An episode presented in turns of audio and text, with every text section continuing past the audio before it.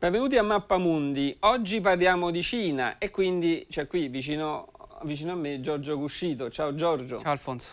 Allora, la Cina si presenta un 2023 anno cruciale per la Cina. Dal punto di vista demografico è il primo anno dove c'è una diminuzione di popolazione, quindi la grande crescita demografica cinese si è fermata, addirittura è stata superata dall'India come popolazione, è iniziato e siamo anzi nel pieno del Capodanno cinese, che è un momento chiave che però aumenta l'allarme per quello che riguarda l'epidemia di Covid, le polemiche sui morti e poi insomma vedremo appunto nel corso della trasmissione che cosa ci dirai. Ma io comincerei appunto proprio dal Capodanno cinese, che è un evento sempre particolare in Cina.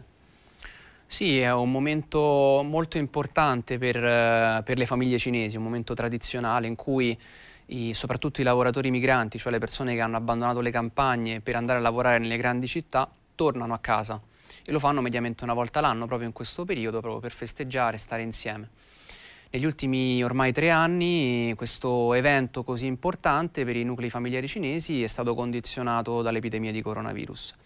Anche questa volta in un certo senso, perché eh, poco prima dell'inizio del Capodanno cinese il governo ha eh, deciso finalmente di rimuovere qualunque limite eh, determinato dalla politica eh, zero Covid, che era fatta, come sappiamo, di eh, rigidi lockdown, l'uso costante dei codici QR per monitorare gli spostamenti delle persone, eccetera. Ecco, eh, ora che questo vincolo è stato rimosso in parte a causa del rallentamento economico, in parte anche a causa delle proteste che ci sono state negli ultimi mesi, eh, c'è stato un aumento dei contagi, inevitabilmente.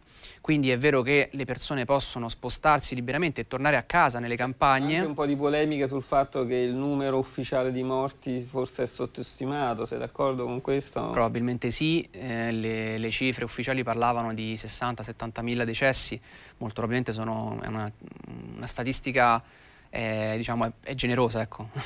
probabilmente sono di più come i contagi, anche non sappiamo esattamente quanti sono stati contagiati perché Pechino ha smesso di dare statistiche quotidiane. Eh, però eh, il governo ha detto che il, mm, il numero di contagi eh, gravi ha raggiunto il picco e quindi da questo momento in poi diciamo, dovrebbe diminuire la diffusione della malattia e la popolazione dovrebbe vedere ecco, un, una fine di questo, di questo, lungo percorso che ormai prosegue da, da tre anni. Ciononostante mm, eh, l'aumento dei decessi è una fonte di preoccupazione per la popolazione cinese, soprattutto per i giovani che poi vanno a casa a trovare i parenti, i nonni, che sono persone più anziane e quindi in una fascia a rischio in termini di contagio da coronavirus. Teniamo presente anche che negli ultimi anni il numero di vaccinati nella fascia d'età a rischio non era poi così alto in Cina e poi ricordiamo anche che pare insomma, che i vaccini cinesi siano meno efficaci di quelli adottati in Occidente. Questi fattori sono fattori di preoccupazione. E allora, è iniziato l'anno del coniglio, ci sono state un po' di polemiche, tu ne hai scritto anche sul sito di Limes, dove hai appunto, ricordiamolo, il bollettino imperiale, una rubrica costante proprio sul sito. Perché le polemiche su quest'anno del coniglio? Ma non tanto la polemica sul, sull'anno in sé, ma eh, sul modo in cui mh, mm, si è sottolineato l'evento, soprattutto in merito alla pubblicazione di un, di un francobollo celebrativo che appunto raffigura il coniglio, un coniglio blu con degli occhi rossi piuttosto inquietanti e sui social media cinesi la, la questione è stata particolarmente criticata perché siamo in un momento in cui le condizioni sanitarie non sono ottimali, tra l'altro il costo di questo francobollo è di un, uno yuan 20 e 120 è uno dei numeri delle emergenze, quindi è stata una, diciamo, una, una soluzione eh, particolarmente criticata. Ovviamente questo non è l'unica ragione per cui è un, anno, è un anno delicato, cioè non è solo il Covid che non consente a Pechino di iniziare nel migliore dei modi l'anno del coniglio, ma ci sono altri fattori e tu li menzionavi prima. Certo. Allora, infatti, allora, la domanda diciamo, di fondo di questa puntata che ci poniamo è la, la Cina, che abbiamo, siamo abituati negli ultimi anni a vederla sempre una potenza economica in crescita, ma anche politica e geopolitica, il rischio, vede, cioè, ci sono dei segnali di allarme, quindi potrebbe addirittura eh, dire, invertire la tendenza e quindi quello che noi vediamo la Cina sempre in prospettiva, una crescita e quindi una futura superpotenza in grado di rivaleggiare con gli Stati Uniti, potrebbe invece iniziare un trend inverso e rimanere quindi una potenza di medio livello e direi che l'affrontiamo un po' sui vari argomenti, sicuramente quello economico a cui è accennato, però io direi eh, partiamo da quello demografico, no? che per le grandi potenze è sempre un aspetto fondamentale. Che cosa significa questa riduzione della prima volta nella storia cinese della riduzione della popolazione e il sorpasso dell'India? Significa che la Cina fa meno figli di prima, molto semplicemente. Eh, negli ultimi anni il governo aveva adottato delle riforme per eh, sostanzialmente ribaltare quella che era la legge del figlio unico. Quindi all'inizio, proprio per limitare invece la crescita demografica, c'erano dei vincoli all'espansione del nucleo familiare che poi sono stati drasticamente riformati. E, mh, oggi questo non rappresenta più un problema in sé, cioè non è la legge che rappresenta un problema in sé. Eh, la gente fa meno figli perché è preoccupata del, del, per il proprio futuro, cioè eh, sta incominciando ad avere meno fiducia nel proprio futuro e in quello eh, del paese.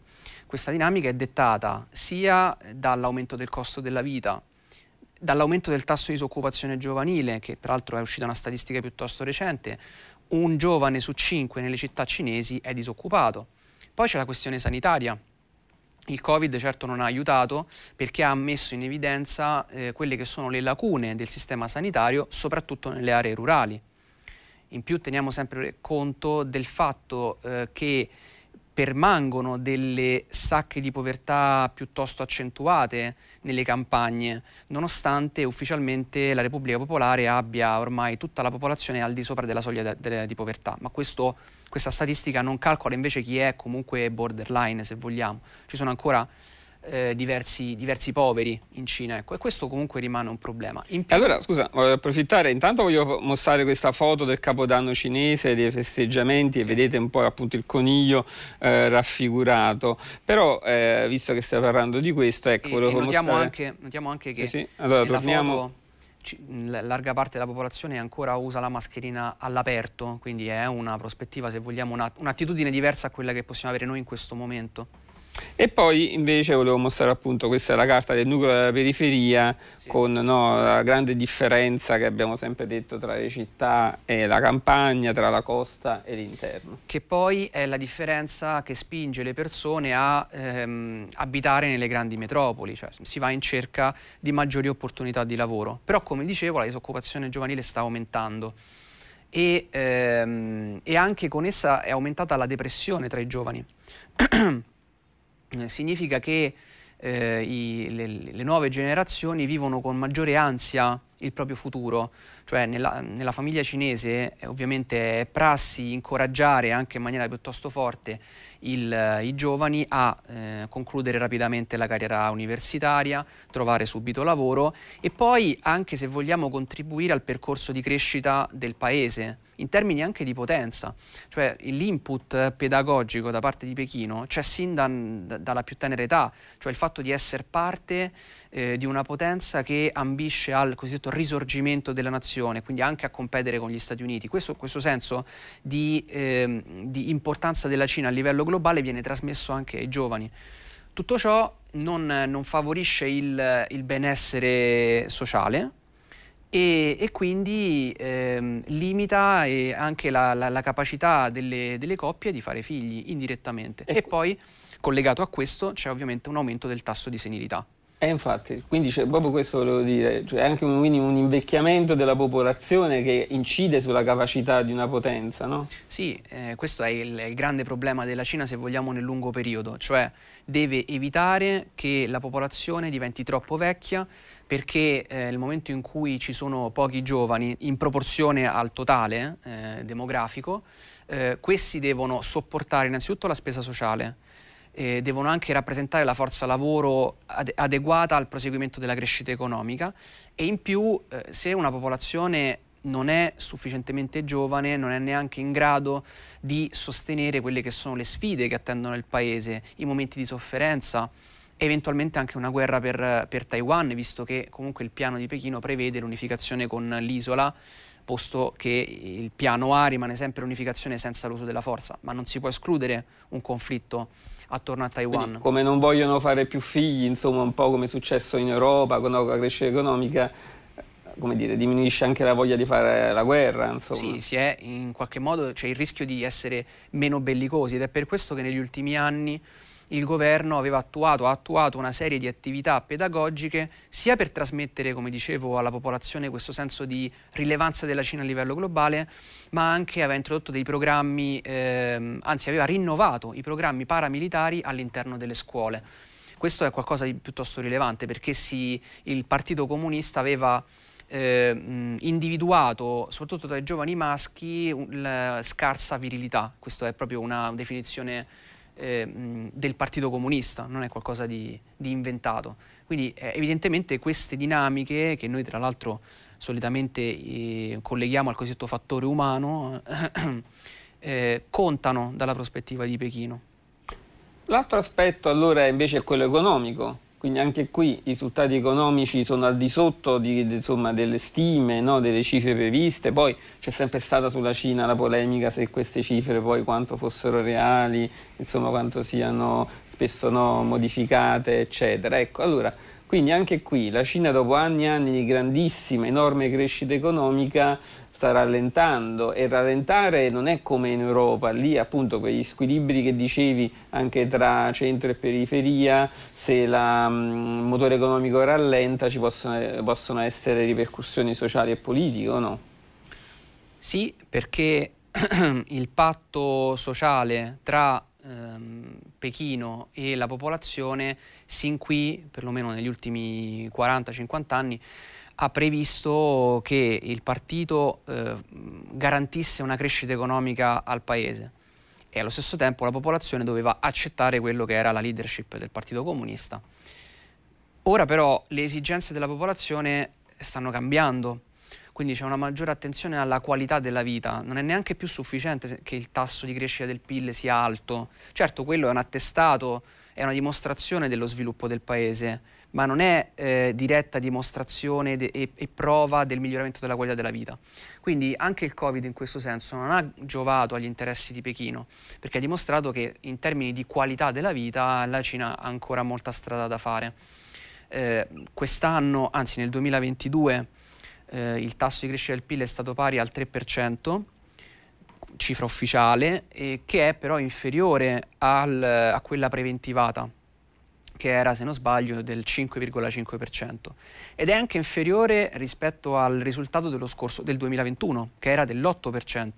Questo è stato il prodotto della politica zero Covid, che tra l'altro ha, come dicevo, creato eh, non poco malessere e malcontento della popolazione e eh, anche da parte di, di lavoratori, per esempio i, famo- i, lavoratori della Foxconn, quindi azienda che mh, è produttrice di prodotti tecnologici, lì ci sono state delle, delle manifestazioni contro, contro, la, contro, la, stessa azienda. Questo è un problema eh, perché chiaramente eh, riduce le, le, le opportunità per la Cina nel lungo periodo. Ricordiamoci sempre poi che è un paese che dipende ancora fortemente dalle esportazioni, quindi le, la tattica zero Covid ha limitato in qualche modo l'interazione con il resto del mondo, danneggiando anche le imprese partner straniere, alcune delle quali hanno cominciato a prendere in ipotesi anche magari di spostare le proprie attività industriali fuori dalla Cina. Questi sono tutti fattori che noi dobbiamo considerare. Qui si innesta anche il discorso indiano, eh, perché per esempio la Apple eh, ha incominciato a investire, quindi Apple, società americana, ha cominciato a investire maggiormente in India pensando di ridurre la, le attività in Cina. È una dinamica che è mh, determinata sicuramente dalla competizione sino-indiana e anche naturalmente dal coinvolgimento dell'India nella partita tra Pechino e Washington nel lungo periodo. Però c'è anche mh, da considerare il fatto che per molti l'India è destinata a superare eh, sotto alcuni aspetti la Cina nel lungo periodo, quindi soprattutto dal punto di vista demografico l'India in realtà ha già superato la Cina, nel senso che oggi come oggi ha 5 milioni di abitanti in più. Ehm, e poi in prospettiva se eh, l'India continuasse a crescere economicamente potrebbe avere dei risultati sbalorditivi. Eh, mia opinione personale è che però è, è, presto per fare delle valutazioni in termini di potenza sul piano geopolitico, perché anche l'India ha grandissime difficoltà interne, eh, ha delle faglie mh, sociali, culturali, economiche molto grandi che eh, il governo di Delhi cerca di, di, sanare, cercando di forgiare l'identità nazionale indiana, imperniandola sul, sulla cultura, l'identità indù, ma è un processo ancora in fase di sviluppo. Se vogliamo, eh, da questo punto di vista, l'India ha, ancora più difficoltà della Cina, che già al suo interno ha ehm, tante Cine. Ecco.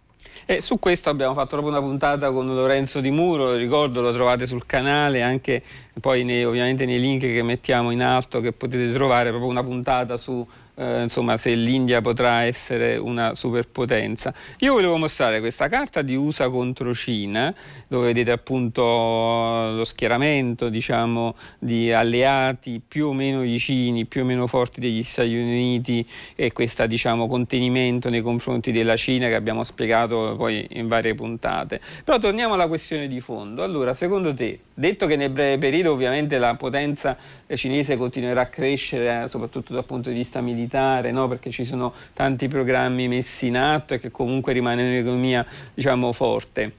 Ma nel medio e lungo periodo c'è il rischio che quindi questa idea di una Cina superpotenza in grado di riveggiare gli Stati Uniti possa essere insomma, rivista?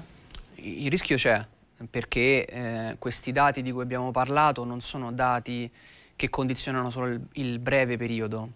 Il declino demografico è un fattore di lungo periodo, quindi per essere invertito è necessario un grande sforzo da parte del governo cinese. Questo credo sia l'elemento fondamentale. E poi l'altro elemento, forse ancora più importante, eh, è la fiducia. Cioè l'elemento chiave qui è la fiducia della popolazione nei confronti del governo cinese. Eh, le, la sfida attorno a cui dovrà lavorare Pechino nelle, nei prossimi mesi, ma anche nei prossimi anni, sarà quello di eh, dimostrare eh, che la fiducia riposta nel Partito Comunista è fondata. In questo senso potremmo dire che la, il problema è sempre un problema di soft power, sia sul piano domestico che sul piano estero. Cioè la Cina adesso deve dimostrare al resto del mondo che le vie della seta non rappresentano una minaccia all'ordine internazionale, eh, che non vuole fare la guerra con l'America, e allo stesso tempo Pechino deve provare alla sua popolazione che c'è ancora spazio per crescita economica, c'è ancora modo di migliorare la condizione eh, sanitaria e elevare il livello del benessere. Questo può cambiare la dinamica che sta però affrontando adesso, la dinamica negativa che sta affrontando la Cina, perché questo potrebbe essere il motore per una crescita eh, demografica superiore, per eh, un aumento del tasso di fertilità e quindi anche maggiore, un maggiore coraggio. Ecco. Però non sono problemi di facile risoluzione e questo lo, lo è provato anche dal fatto che Pechino ha già iniziato un processo pedagogico per invertire questo rallentamento demografico e infondere maggiore, maggiore certezza tra la popolazione cinese. E, ehm, insomma, la Cina poi si potrebbe avvantaggiare nel breve periodo nei confronti della Russia, no? negli equilibri in Asia, cioè la guerra in Ucraina consente alla Cina probabilmente no? di, di, di, sfruttare a proprio vantaggio, guadagnare posizioni nei confronti della Russia, avere addirittura un ruolo nei confronti della Russia no? importante sia in chiave energetica ma anche geopolitica in generale in Asia centrale, quindi eh, può essere un'opportunità. Certamente, eh, al di là di questi problemi domestici, eh, il, ehm, la Cina ha delle leve piuttosto importanti da utilizzare sia nei confronti della Russia sia nei confronti dell'America. Nei confronti della Russia appunto può continuare a investire nell'energia russa per imporsi come partner di maggioranza in questo rapporto che come sappiamo non è esattamente idilliaco. Sì, Pechino e Mosca collaborano molto stre- in maniera molto stretta dal punto di vista militare, tecnologico, in chiave anti-americana, però non, non è amore, non, è, non, lo è mai stato, sia per ragioni geostrategiche ma anche per ragioni storiche.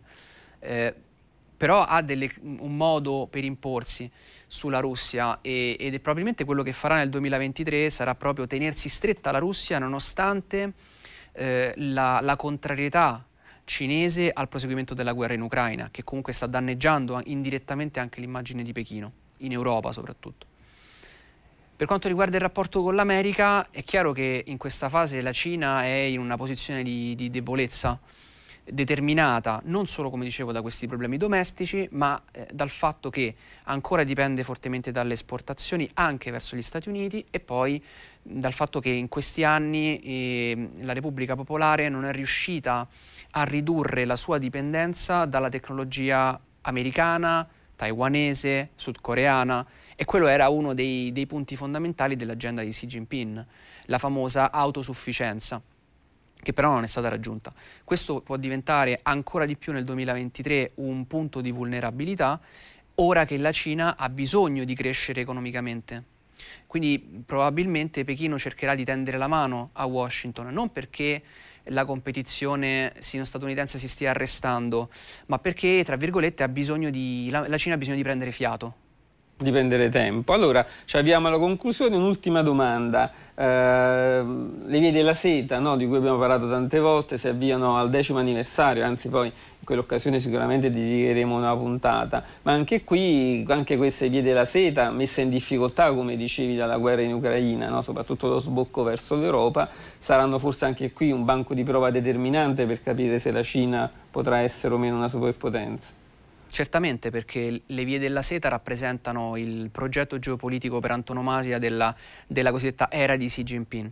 Quindi è il suo piano per proiettare le attività cinesi economiche, militari, politiche, culturali all'estero ed è un progetto però che ha incontrato negli ultimi dieci anni e continua a incontrare grandi difficoltà. Ora è, la situazione è aggravata dalla guerra in Ucraina, ma non solo dal punto di vista infrastrutturale, cioè quello che conta qui è anche il soft power che la Cina ha cercato di, mh, mm, eh, di, di raccogliere, di accumulare nel corso degli anni e in realtà eh, l'immagine della Cina all'estero, soprattutto negli ultimi 4-5 anni, è peggiorata.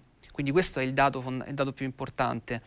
Eh, questo sì, è, è, evidente soprattutto in Europa ed è anche per questo che il 2023 è iniziato con un'offensiva eh, diplomatica e di soft power particolare da parte di Pechino proprio nel vecchio continente, che eh, il governo cinese ha inviato eh, suoi rappresentanti alle nostre latitudini proprio per cercare di recuperare il rapporto con i governi europei che ora sono molto più guardinghi rispetto a prima nei confronti della presenza della Cina sul piano eh, tecnologico. Alcuni di questi paesi saranno sicuramente invitati al forum per le vie della seta eh, che, si, si, che avverrà quest'anno, come ha affermato il governo cinese, e probabilmente anche l'Italia sarà uno dei paesi invitati in quanto aderente alla cosiddetta Belt and Road.